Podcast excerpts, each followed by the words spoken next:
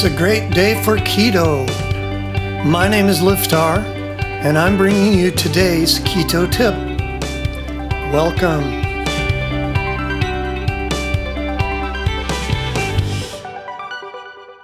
Today's keto bite Can I cheat on keto? Let's say you're going to a job interview.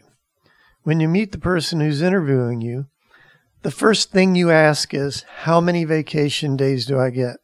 Well, the interviewer is trained right there to mark you off the list because you aren't showing that you're there to work. You're showing that you're just waiting to leave. Keto is kind of like that. If you don't go in ready for the work with a mindset to make it or bust, you probably won't make it. And exactly who are you asking if you can cheat?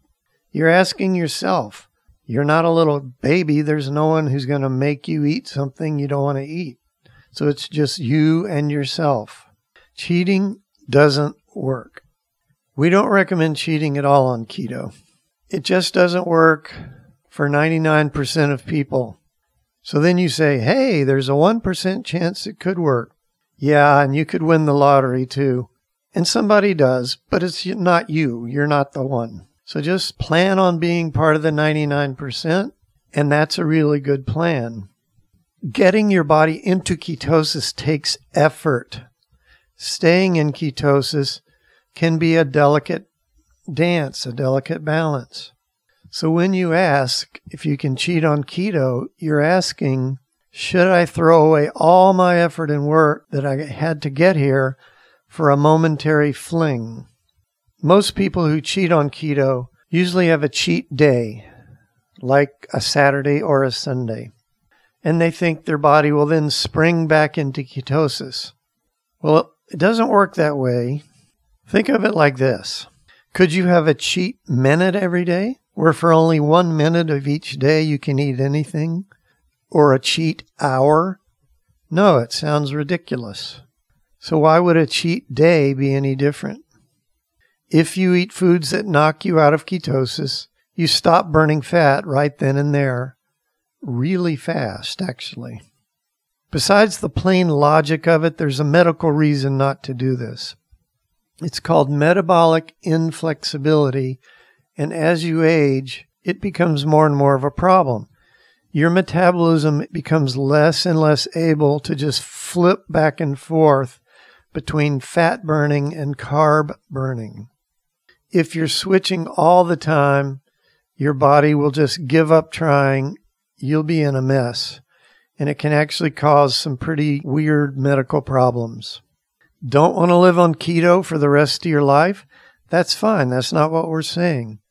You go on the keto and you lose what you want to lose, or if you're on for a health problem, then you get rid of the health problem. Then you go off the diet and gradually is the best way. And you don't have to be on keto to eat healthy, by the way. Then, over time, if the weight or health problem comes back, then you go back on keto. You go on keto only until you lose the weight again. And this shouldn't be like every other week. I'm talking about months. You go off keto, and then over the next six months or a year, you gain some weight back, then go back on keto if you try to do it every week or two, you get that metabolic inflexibility problem. So either be on keto or be off keto. And just as a for instance of a health problem you can get if you try to do half keto, for instance, let's say you're eating carbs and sugar, and then you try to eat a lot of fat, you actually get a fatty liver health problem. It's worse than just eating a normal crappy diet. So you don't mix, you don't cheat. You either do keto or you don't. If you're asking, can I cheat on keto? We strongly, strongly recommend no. It's not healthy and it doesn't work. And that's today's Keto Bite.